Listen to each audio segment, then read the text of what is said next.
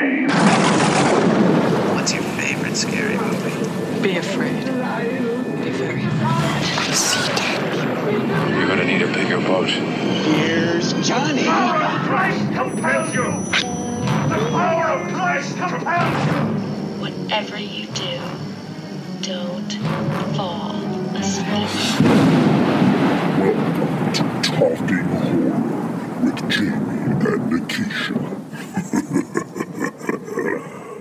I'm Jamie. And I'm Nikisha, and this is Talking Horror with Jamie, And Nikisha. where we share our love for spooky things and talk horror through the lens of human behavior. Slash, we just wonder why people make the dumb decisions that they do in horror movies. so, welcome, guys. Welcome. And ooh, holy dead flowers! It's a witch's totem. Today, we're talking about the 2021 supernatural horror film. The Conjuring 3, The Devil Made Me Do It. Ooh. All right. All right. All right. Daddy. Oh my God. Lorraine, you have to call the Glatzels. We have to warn them. It's got the No, kid. it's fine. It's over. David is safe. The demon is gone. Arnie. It's got Arnie.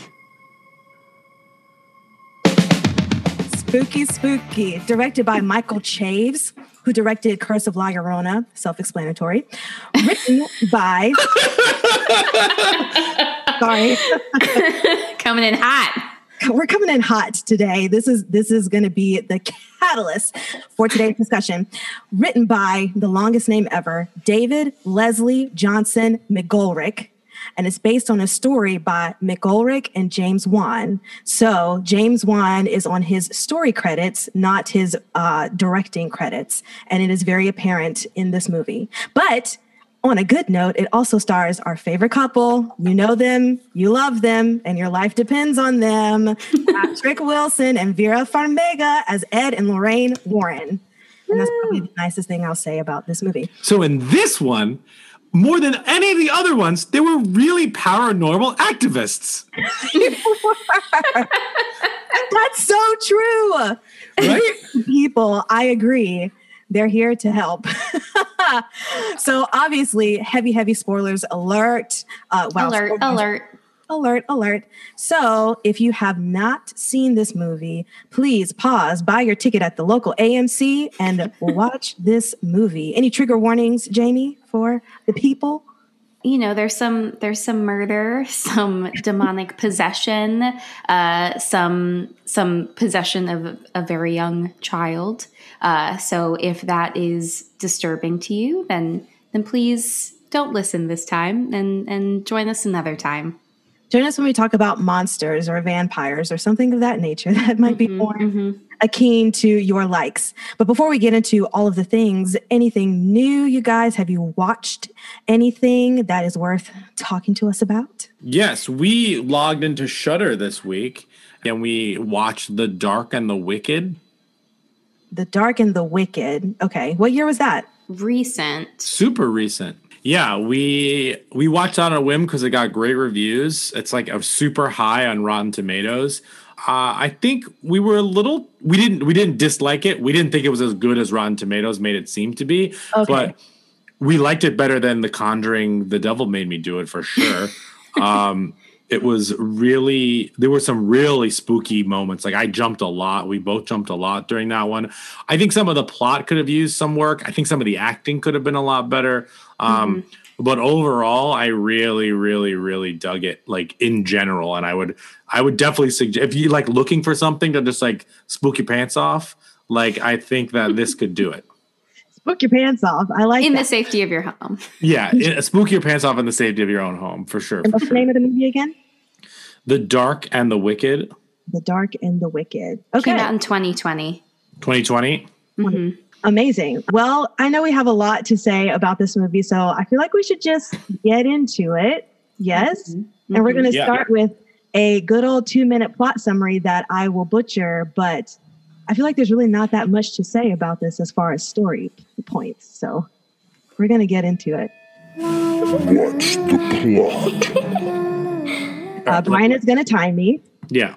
i believe in you Oh, Jamie. All right.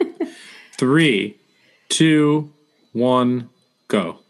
So we start off already in the middle of an exorcism with Ed and Lorraine trying to get a demon out of a little boy. Things happen, things are smashed, people are thrown against the wall, and the demon ends up going from the little boy to a family friend who is also in a relationship with the boy's sister, Arnie. He grabs the boy and says, Demon, come to me, get out of the boy. And so the demon goes into Arnie.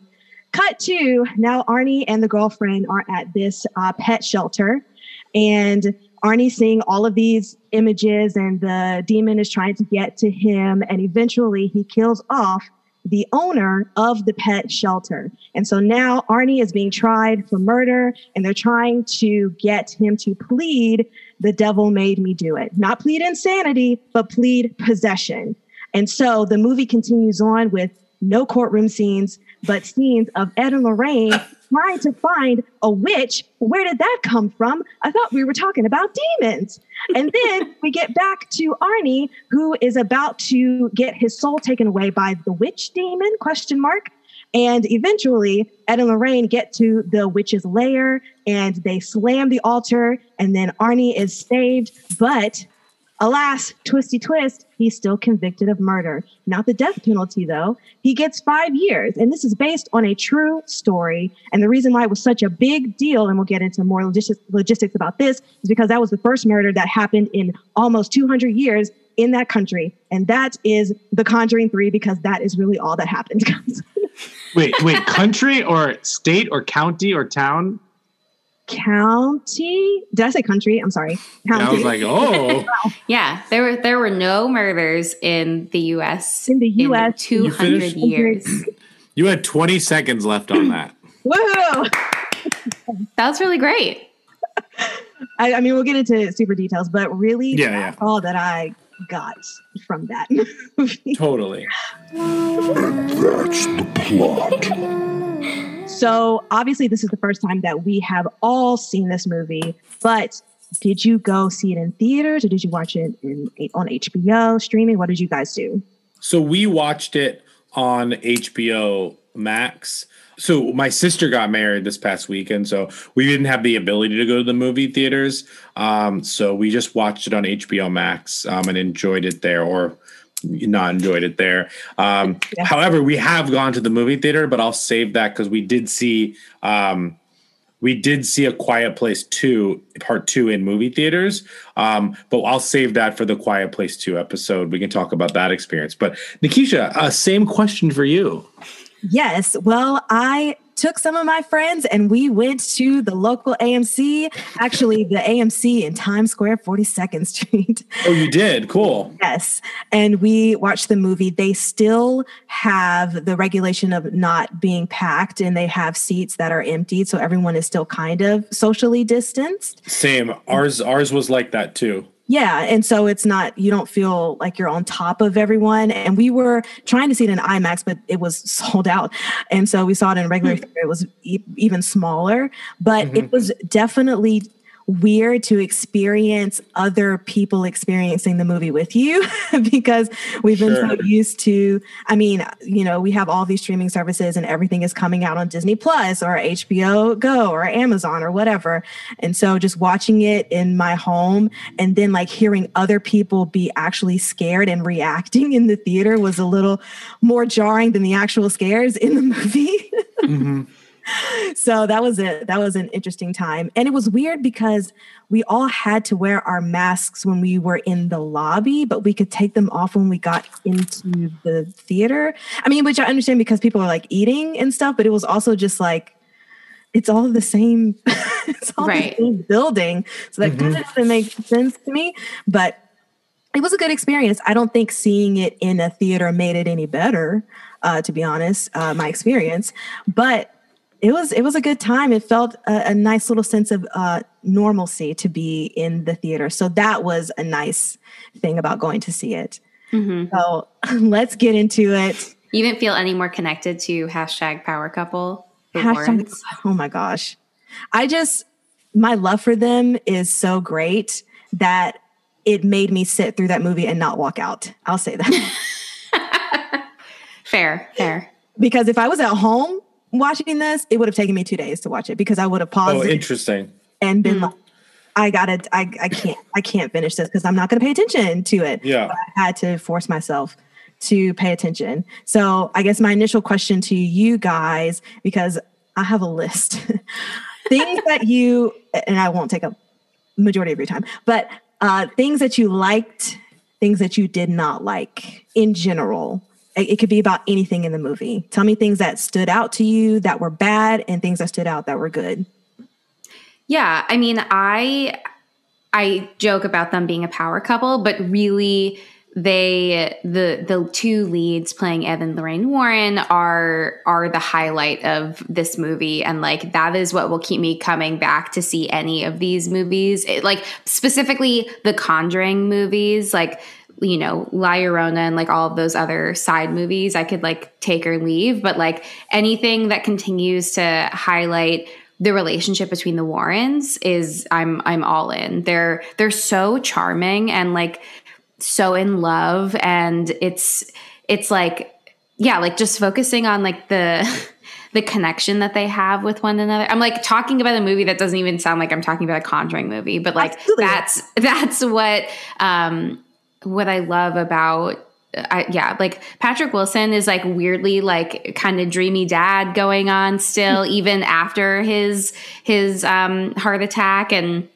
I like felt so bad, and I just like I was like I just want to help, I want to help him out. Exactly. Um, but um yeah and it was interesting because i i stumbled upon an article about uh like from the new york times about how patrick wilson is like considered the like scream king now because he's really like gone into this foray of of horror like the horror genre um which i think is really interesting. But like yeah he's an excellent actor. He's incredibly talented in like everything he does.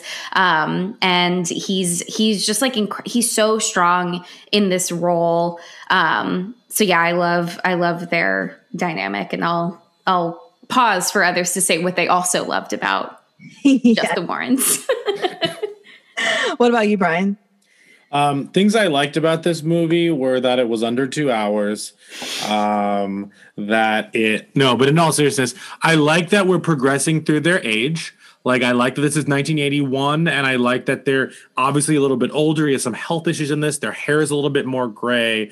Um, I, I appreciated that. Um, uh, I like that the Perron family sends them flowers from the first one. I really enjoyed that, like little spoil, like little uh, little um, Easter egg nuggets in there. Um, I liked the Elvis again. I liked uh, putting the Elvis in there again. Um, again, these are all things about them. Like I really liked, you know, their their back and forth. Um, um, I love that she knew everybody's names. I love that she like. I love that there was it.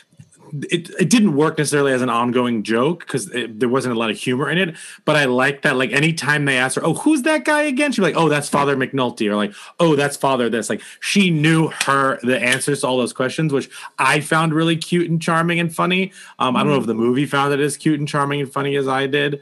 Um, I really enjoyed all of that stuff. I thought uh, the I thought the acting from everyone in the movie was excellent, like including um, including the father, the vil, the the his daughter, the villain. Again, we said spoilers. Um, I thought they were excellent. I thought that um, the whole family, Arnie. Uh, Arnie was it Arnie or whatever Arn yeah. whatever his name is. I thought he, they were really good. Um, so I think that was uh, it. Definitely from from that level of things, I, I definitely enjoyed that. I I enjoyed the um, the hospital sequence where she's saying like, "No, my my home is with him," and they do the flashbacks of how they met. I thought that was nice, a nice touch. Um, um, but I'll that I'll that also actually bleeds into what I did not enjoy about this. Um, So, but I'll stop there with the things I actually enjoyed about this, um, so that we can just like have a nice positive moment for the podcast today. I feel like we're going to be saying a lot of the same things.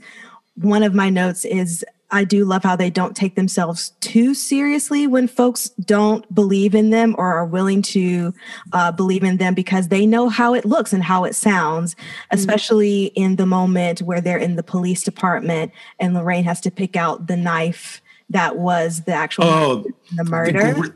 That was awesome. I that that's what was missing. So yeah, I'm sorry. I won't get into the negative yet. I loved that scene. I thought that scene was wonderful. Yes. And again, that just goes back to them and how the writing was so great for them as a couple. Some of the things that I enjoyed as far as cinematography was the exorcism at the beginning. I really liked the blackout cuts and the flickering lights uh, when the boy was really starting to get possessed and the soul was about to be taken, I guess. Um, I also, that little kid, phenomenal actor. Where is I he? think you mean uh, the child of Wanda and Vision. Shut up. And yeah, he played. That's and he's in where him. Haunting of Hill House. He's also uh, wh- who was he? Luke in Hill House. He's the young That's Luke. Yeah. Uh-huh. And I don't know why I didn't think to actually look that up, but I was like, this boy looks so familiar, but he is about to be, he's going to be the prince of the horror genre. Yeah. Patrick Wilson is the king, he'll be the prince. Mm-hmm. um, I enjoyed how creepy the witch looked, and I thought that Totally. presence was scary in itself. Also, the scene where Lorraine or Vera Farmiga is running around in the witch's lair and they have that Yeah. of the mirror image that's like fa- they're facing the same direction. I thought that was a really cool.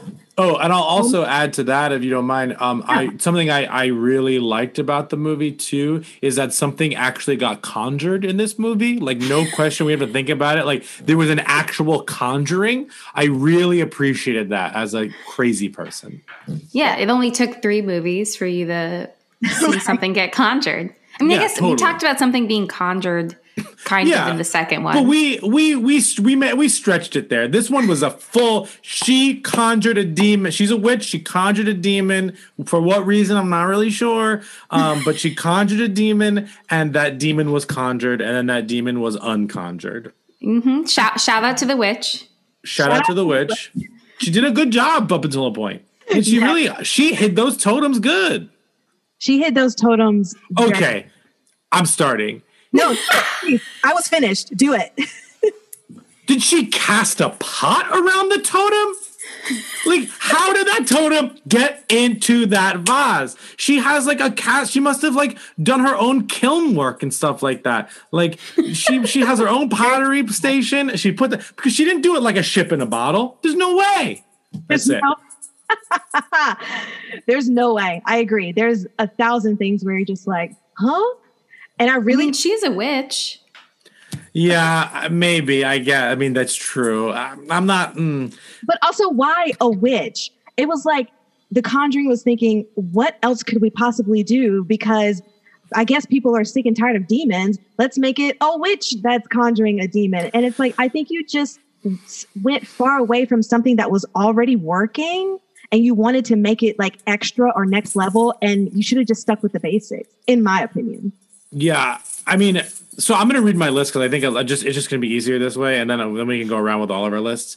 Um, I thought that this movie was clearly wandless. This was wandering. It was wandless. um, the devil made me watch this.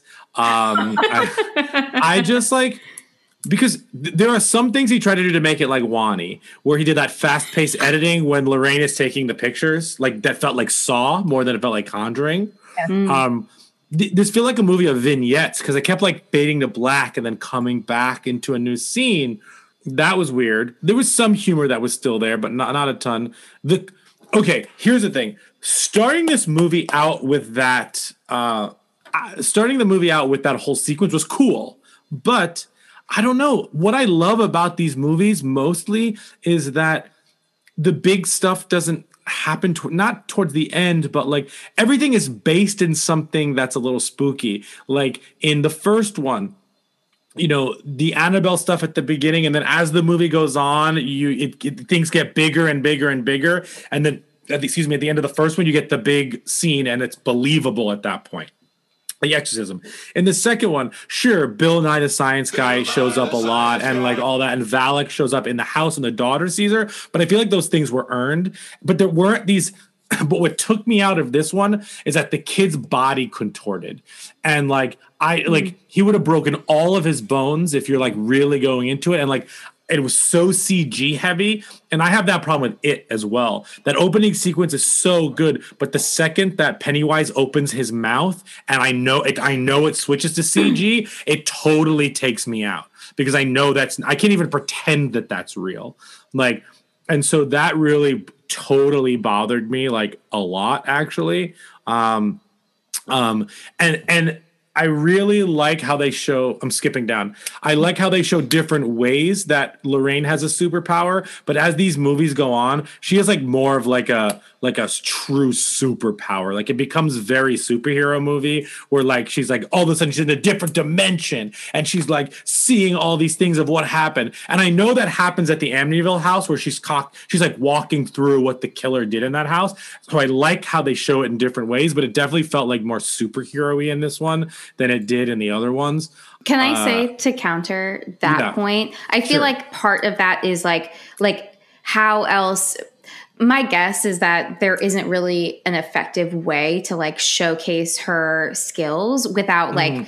without you actually walking through what she is seeing like fully i also i don't anticipate that she's like fully seeing all of these things happen but rather like it like if this is based on you know reality that it's like she's able to pick up on like the bad energies and stuff. So like we got that a lot in the first one where she Mhm. like she saw the body of the that was Oh. also a witch to be fair, you know, we're not straying too far outside of the witch realm. That's true. Um her but name? so like Bethe- Bethesda, uh Bathsheba. Bathsheba, right? Bethesda is a is a video game company. Yes. Um, but uh, but like that she's able to like see those energies, and I imagine like just as the universe is continuing to expand, like there have to be other ways to like demonstrate what that skill looks like. And so I feel like that's why we're seeing this like full visual narrative of like this is everything that happened like with excruciating detail because like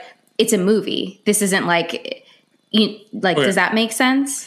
Yeah, I will. I will say that now that you said that, I think my issue was not with how they showed it and all that. My issue was with the bad CG when she almost goes over the cliff and he has to be like a superhero to save her. To Sure. me, that was pushing it way too far into something that I didn't need. Like to me, that wasn't suspenseful. That took me out of it completely. That like Mm-hmm. so uh, less about what she was seeing because I was super engaged when she was like the girls and like seeing the girls and stabbing the girls. Like I love that stuff. That was like really interesting to me. So that's a really good point. Um, I'm glad you said that. Um, You're so welcome. uh, you're welcome.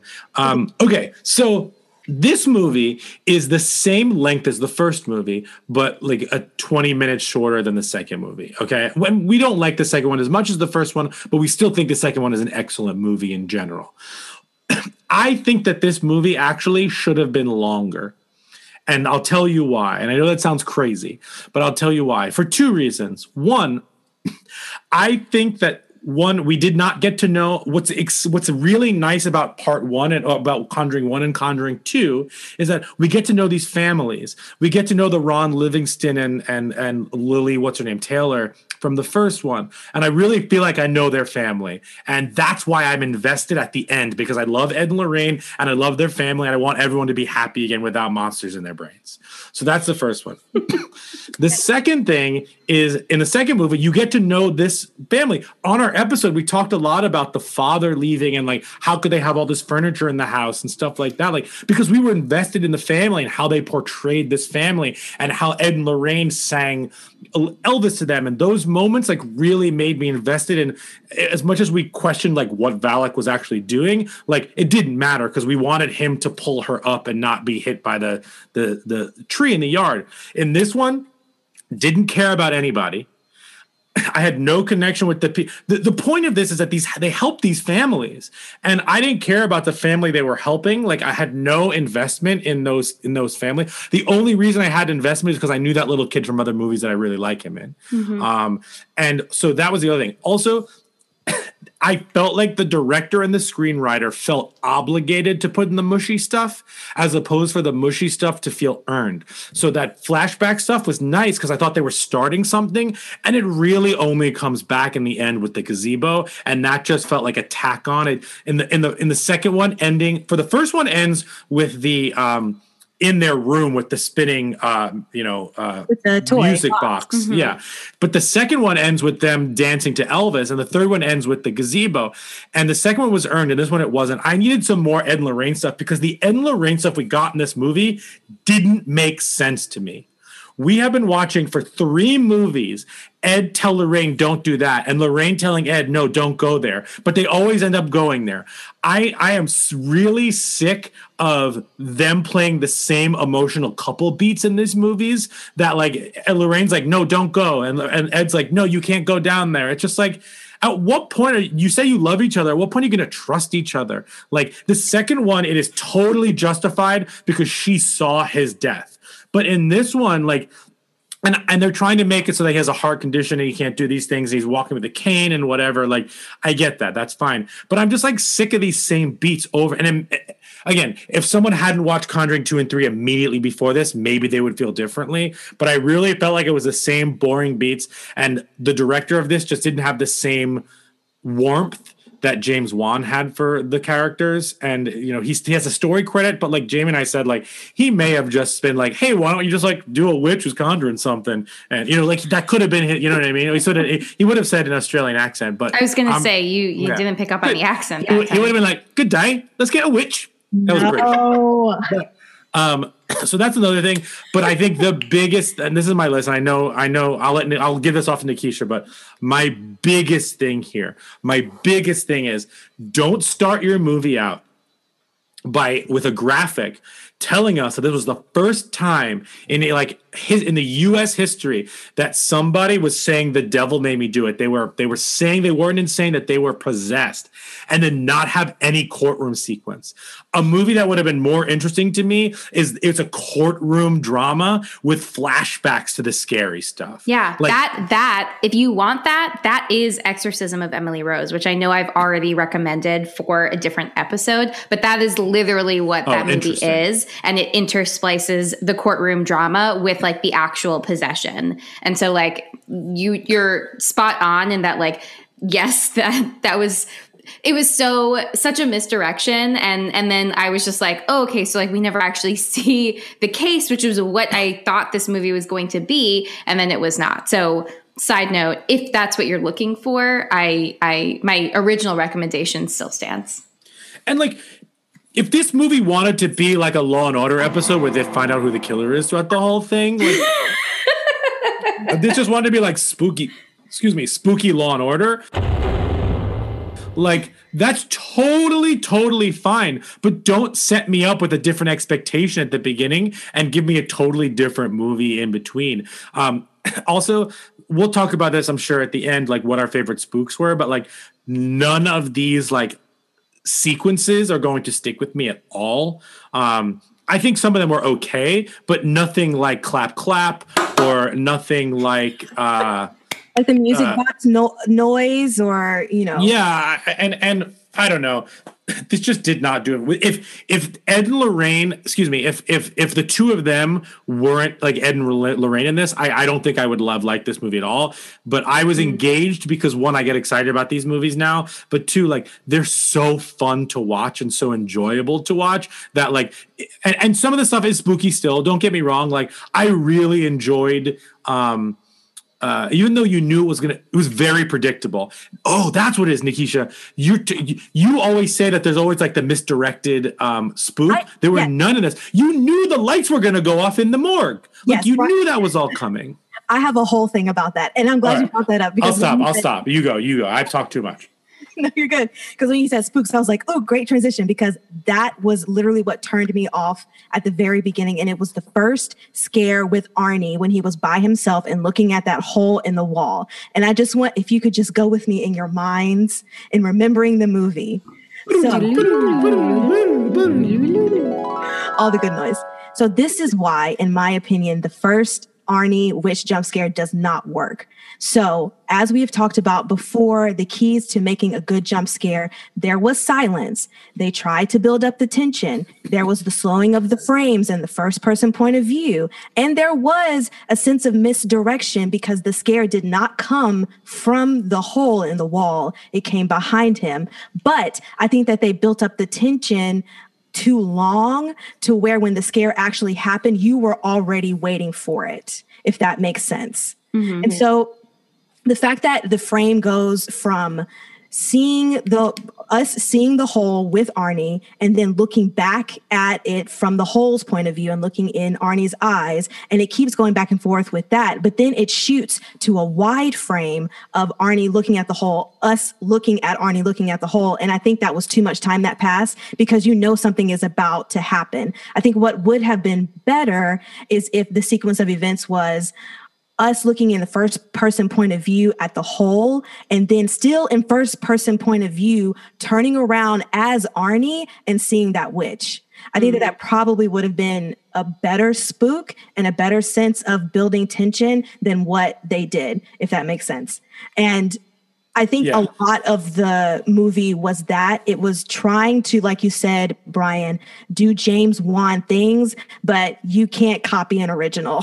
so yeah i Yeah. see and like I, I also don't even think he was the the the the major problem with this movie is the expectations going in were high because james wan is truly excellent at what he does and um and we care so much about these characters that if we don't feel like they're being done justice or whatever like it, that that was was like that's what was disappointing to me. Like there was there's a lot to be disappointed in but like that was definitely that was definitely one of the major things. And and and maybe it's wrong of us to have expected someone to rise to the level of what James Wan has done for these past two movies but like you know maybe that's on us. I don't know. There's also a sense of expectation because it is a continuation of the first two movies.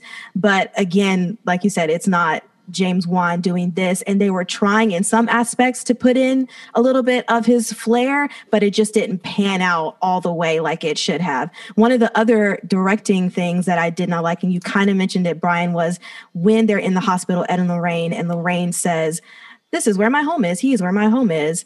And it's a great scene and it's a beautiful scene. But the fact that it fades to black and then goes to another scene kind of distracted me with all of the cut shots that were happening at the beginning. And so you're used to that style of filming and you're used to that speed and that energy. And then when it goes to that and it fades out, it's like, what kind of movie am I in now? I mm. don't mm. know. Yeah. For me, after watching this like in theaters and then I watched it again today to really kind of get a sense of the movie.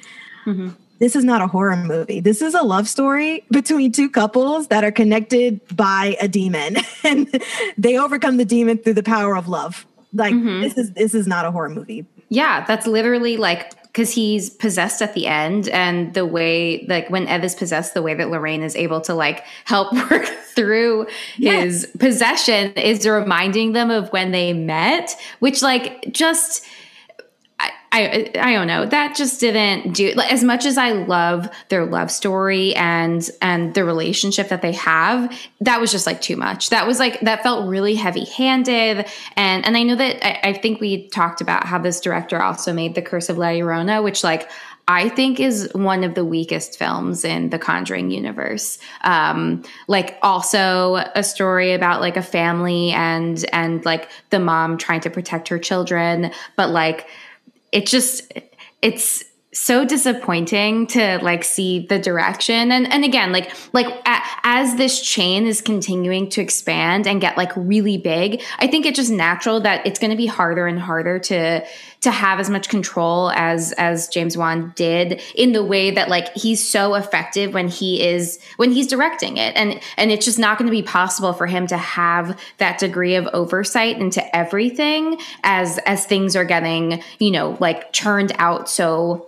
so quickly because like people want it. Like people people like us are still going to see all of these things but it's definitely going to lose the the quality that it had from the beginning. And and even like we talked about saw like just seeing a franchise again just like churning out things year after year what started off as like a really strong concept just like loses steam because they just like they're just trying to, you know, like meet that need of like, well, people just want another Saw movie. It might be getting to a point where it's like people just want another like Conjuring universe movie. Like, let's just, you know, pump and dump these out. So that's that is disappointing. I don't know why I said it just it just happened. Um, but something else that I that kind of bothered me about Lorraine in this movie. You had mentioned her like superpowers before.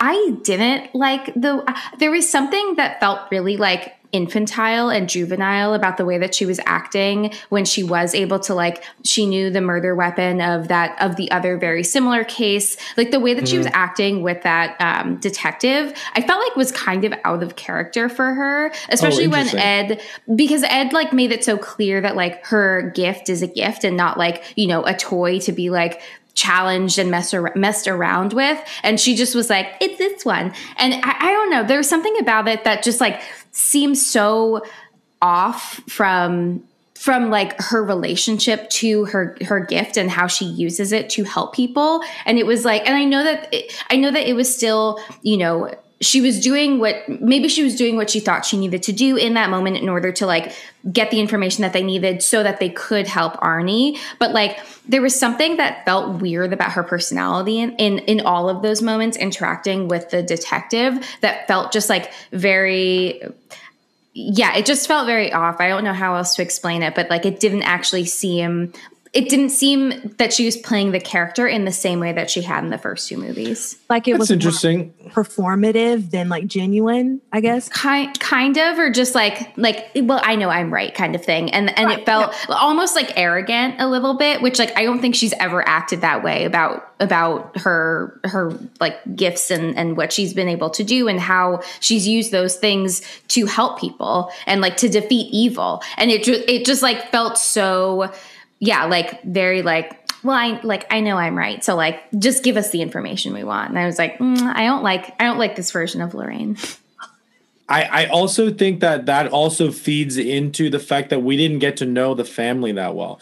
If we got to know the family really well, then I feel like we would have understand our justification to be like, I will help you because I need your help to help these people. Like there wasn't that connection there. Also, there was no like timeline, like mm. in terms of like there's like we need to figure out who the murderer is for the court for the court date of this date. You know what I mean? Like there was no like sure. 24 clock running in their head. There were because this, there was no court.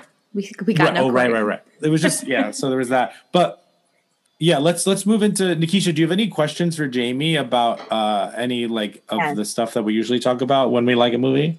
Right.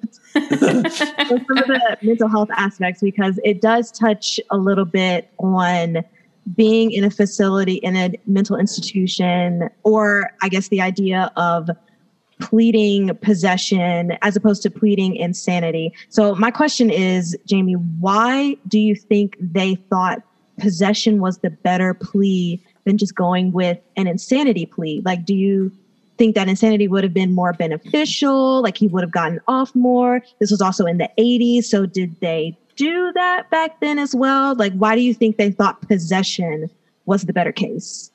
So, I don't know that. I don't know anything about like the history of uh, mental illness in in the criminal justice system and and like how people have been able to like you know articulate that because this person is mentally ill that's why they you know should not be held responsible for these crimes but from my understanding about like the context of this particular story and this this is based on again like a true story like elements of this i don't think the witch stuff or the like the occult stuff is is based right. on anything but like the idea that that this man allegedly was possessed at the time that he murdered his uh, landlord the experience that the Warrens have in the media, like that's also based on reality. That like they were panned by a lot of critics, saying that what they were doing was like taking advantage of people and and you know like perpetuating harm by reinforcing this idea that like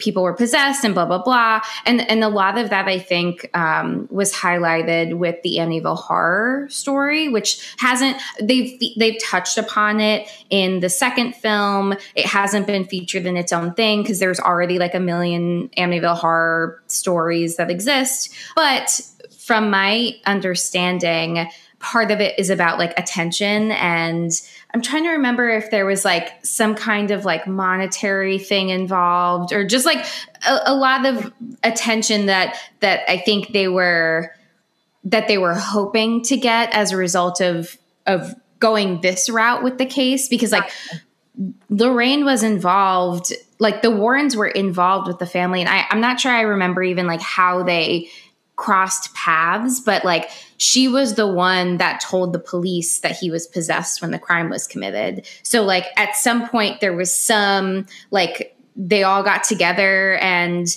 and like the Warrens were involved. They were like actually involved with the story and the case and and like reinforcing this idea that demonic possession was the cause. So I don't know like even then at what point like how involved arnie's defense team was in working with the warrens to like solidify this as their as their plan of defense and i mean it'd be interesting if there was like a lawyer that we could you know follow up with and and get more right. deets um but but yeah so i guess like my thought is that something about kind of like coming in with a really extreme like media heavy position as as a way to maybe like take some of the attention off of you know whatever other evidence there may or may not have been that that yeah. would have led to um you know the death penalty being enacted.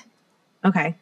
That makes sense. Because i did read something about monetary things and uh, involved in in the case and the family being able to make money off of doing it this way. So that mm-hmm. that kind of makes sense. Now on the the issue of hallucinations because we have that scene where Arnie he thinks he's killing a monster, but he is actually killing his landlord. Mm-hmm. With hallucinations, talk to me about them. Is it possible to have uh, hallucinations without the influence of drugs? Or, and if so, like what can trigger hallucinations? Can you just give us a general rundown of, of that? Yeah, I mean, hallucinations. Um, there's many different kinds of hallucinations that people can experience. So not just visual hallucinations. I think actually the most if i, I could be wrong um, but i think the most common are auditory. So hearing stimuli that aren't actually present are more common than seeing than the visual one seeing something that's not actually part of reality. Um, people also report I love the word olfactory. I love any opportunity where yes. I can say the word olfactory, but uh, some smells that aren't actually present also can happen. So, so yeah, so there's a lot of different kinds of hallucinations, and hallucinations are like a symptom of psychosis. So, psychosis can be present in like a lot of different um, mental health diagnoses and, and um, mental health concerns. You know, not just uh, not just like schizophrenia. It can be present in things like bipolar disorder disorder, in severe depression. So so yeah, so like it can be present in in a lot of different ways. And then hallucinations are different from delusions, which are like thoughts that are, you know, not necessarily based in reality as well. So I guess like if if Arnie was to believe that like this demon actually passed into him. If it was something that he didn't see, but something that he believed, like that could be a delusional thought that he had. And then, and then, it, you know, start like if he was continuing to struggle with mental illness, um, then he, he might have started to experience hallucinations as well. So that's, that's my rundown on psychosis. yes. I just learned so many new things. wow. That was pretty amazing. Yes, absolutely. Discovery Channel, Jamie's on it. So. I'm not on, I mean, that would be super cool, but no, I'm not on the Discovery Channel, but happy to talk about anytime I can use the word olfactory. uh, fun fact in my scene study class for acting on camera, I had a scene where I had to use the word olfactory because I had damaged my ah. olfactory nerves. Interesting. So, so then you can't smell. Very, can't smell. very a pro pro for uh, for talking about COVID because that is some that is a that is a side a symptom that people have once they get COVID. They get COVID. Yes. So you're learning all. You're getting all of the good things here on this podcast, guys. oh, I actually, so I Googled hallucinations just to see like what other information I missed. And there's so many other words that I didn't know, including gustatory, which is your sense of taste. So it can also so hallucinations can happen in any any sense that you have. You can experience a, halluc- a hallucination. Gustatory hallucinations is with your sense of taste. Um, tactile is like your um, sensory nervous system. Pro proprioceptive, also referred to as kinesthe- kineth. Oh man, this is really going to send my list for a, a loop. Kinesthesia is the sense of self movement and body position, sometimes described as the sixth sense. Um, Oh, your sense, which Nikisha's never seen because she's a monster person. your sense of balance, which is also known as equilibrioception. You, the sense of encoding noxious stimuli like chemicals um, is called nociception. Uh, correct me if I'm pronouncing things wrong. Uh, thermo thermoceptive, which is the sensation and perception of temperature, Mm-hmm. and chronoceptive, which is time perception. Ooh. This is cool. Us, us in uh us in COVID because we have no perception of time. so we're all experiencing that. Also, what was the one about the taste? Gus, because I just want to say Gustatory.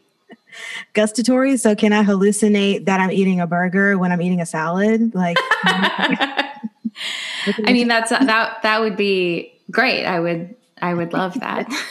we need to patent that. Like, make it make it so, make it happen. Make it a COVID symptom of just like Mm. everything tastes like fried goodness. and this has been Discovery Channel with Jamie. So. Another question on the mental health side, as far as like the depictions of the hospital and the fact that was so interesting to me, they said they Arnie needed to be on 24 hour suicide watch, but I that guard was like going back and forth between and not really actually looking after him. So I guess my question is, how accurate do you think the depictions of him in jail or in the, in the, in the institution were? And random question, can you be on 24 hour suicide watch at home or just in an institution? In terms of the second question, I would say like if somebody is, and I think we've talked about suicide before, um, but like if somebody is like actively suicidal, if they have connected with somebody else and like they end up being hospitalized, like I don't, I don't anticipate. I don't know if at that point people would like come to the home. I feel like if anything, you would be escorted to the hospital, and like that is that would be like your suicide watch is like you are hospitalized and so like the hospital is mm, taking care of you and and okay. monitoring you. And and arnie was in a in jail right? Yeah not the hospital? Mhm. being able to put somebody on suicide watch is real. In terms of like how facilities actually handle that is is a huge gap of knowledge for me which is actually like really horrifying to kind of reflect on um, because like there were times in the past where like in a past life i had uh, working within the criminal justice system like alerting attorneys of like possible need for suicide watch and like hoping that that information you know made it to the people who like had more authority than i did. Um and so like i know that that's something that you can put on the record um if somebody's like still being held in custody to make sure that the appropriate interventions are are being offered. But like in terms of follow through i like i honestly don't really know what that looks like outside of like that due diligence of like making sure that that somebody who knows that this person's returning to custody like to jail custody is actually going to make sure that this person is monitored. I don't know if it looks like an isolation type thing versus a big open room which was how it was portrayed in the like he was just in that room mopping um and and then there was like the security guard like behind that that glass room. Um i i don't know if like that is what suicide watch looks like um but yeah i mean the room you know that i've i've been in like jail systems before and like the room looked like a real room but i don't know if that's like how how Was that this- works in real life Was this the? uh, I, I, this just goes to show how much I remember this movie. Was this the movie where the priest hands him a bottle and he like breaks it because the witch makes Yes. him to kill him? That's this movie, right? yeah Yeah. I'm going to be real. Like, I also don't remember so much of this movie that we literally just watched. I don't know if part of it also is because we just attended a very fun wedding or also because like it's just not memorable. Like I it took me a really long time in the beginning to remember, no, I don't think I saw The Conjuring 3 in theaters. I think I saw A Quiet Place 2 in theaters and like couldn't remember when I watched this movie. So that's why I hesitate in the beginning because it's really it's just not memorable. No. Yeah. On that note,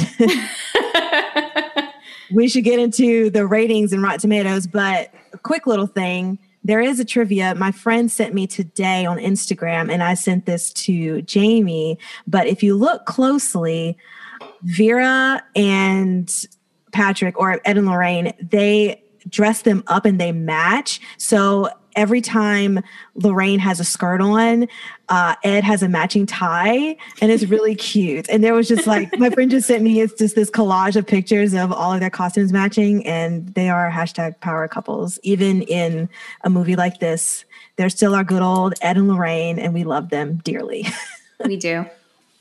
Yes. So I guess we should get I'm, into. st- I'm still really upset that they this movie was so predictable and that like he got conjured, so he was gonna attack her. Like I I just to- I forgot that even happened because I like zoned out at that point because like I don't know the point of these movies is that they uh, that they work together, that they're a team, and I love that about them. And turning them against each other at the end, like, does mean does the movie no favors? It's like I want to see, like, did either of you watch Friday Night Lights? No. No. Okay, so then me talking about the Taylors won't mean anything, but I just want them to be a team Taylor and work Kitsch? together and do it. Not Taylor Kitsch, but the other Taylors in that show. Oh. Um, Taylor, but Taylor Lautner. no, no, no. My favorite. T- yeah, Tim the Tool Man Taylor. Um, but yeah, okay, let's move on to Rotten Tomatoes. Sorry, it just like it just bums me out.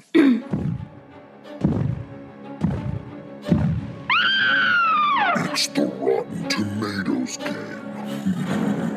Okay, what do you think this has on Rotten Tomatoes? As of today, we're recording this on June eighth. Um, this is seven thirty. What do you think the Rotten Tomatoes are, 64. Jamie, I'm going to say 58. The Rotten Tomato for this is fifty nine. Oh, oh. so close. Yes. Uh, the Devil Made Me Do It represents a come down for the core Conjuring films, although Vera Farmiga and Patrick Wilson keep the audience invested. That's Until it. he tries to stab her. Yeah, I, I, I think that's a really good high level description of this garbage fire mess. All the stabbings. And speaking of S's, the ratings Skull, scare, shakes, and suggestions. The talking horns, four S's. Do we need a new uh, stabbing raving? Yeah, maybe maybe for season two we can rethink the four S's, but for right now it's uh what is it? It's uh Skulls. Skulls, Scare, scares, shakes, and suggestions. Yeah. oh yeah, yeah, right, right, right, right. Um, okay, so let's go through this. Uh Jamie, skulls, how much does this deal with mental health or human behavior and, and does it do well at it? Uh, I'm gonna give this like a two because it really doesn't like talk about. I mean, we talked about the idea of like people experiencing hallucinations, which led like during their possession, which led them to like accidentally murder. Um, but they don't even really talk about that at all in the movie. So I'm gonna say that they like barely dealt with mental health here. And Nikisha? Ditto that statement. I put a two for skulls. Yeah, I'm on I'm on the two train as well. Two, two, two, two. All Chug right. two, two. Hop on. Choo choo choo choo. Okay. Um scares. How scary was this? Were there any good and while we do this too, let's do what our favorite scares were in this while we're wrapping it all together. I gave it a four because there were some moments in the theater watching it for the first time that I was like, ooh, that kind of got me, but I don't remember what they were.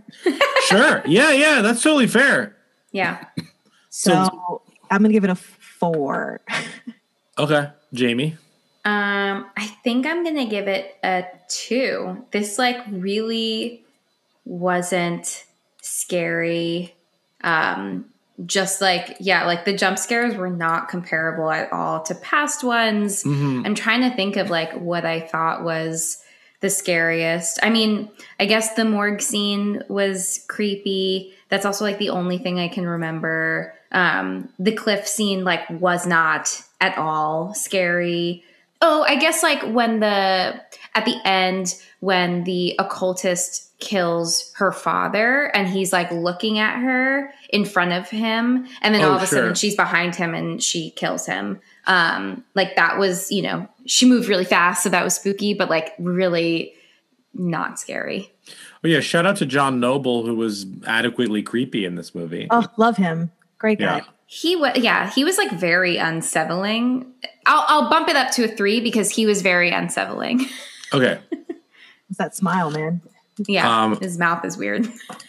I'm gonna stick with a two. I just can't remember. I, I remember being like a little scared here and there, but like everything was so predictable in this movie in terms of where the scares were that like my brain guessed what was happening beforehand. Whereas in the other ones, like you know, like the the famous scene in the first Conjuring where she's knocking her head against the cat on against the wardrobe, and you think it's gonna be inside, but it's above it. Like like that's a real scare, or you know, for that you just can't anticipate. Um, And I for will Bethesda, say for Bethesda. for Bethesda, uh, I will say, isn't that also an actual like place? in Um, Maryland. Bethesda, Maryland is a place. Oh, yeah. okay.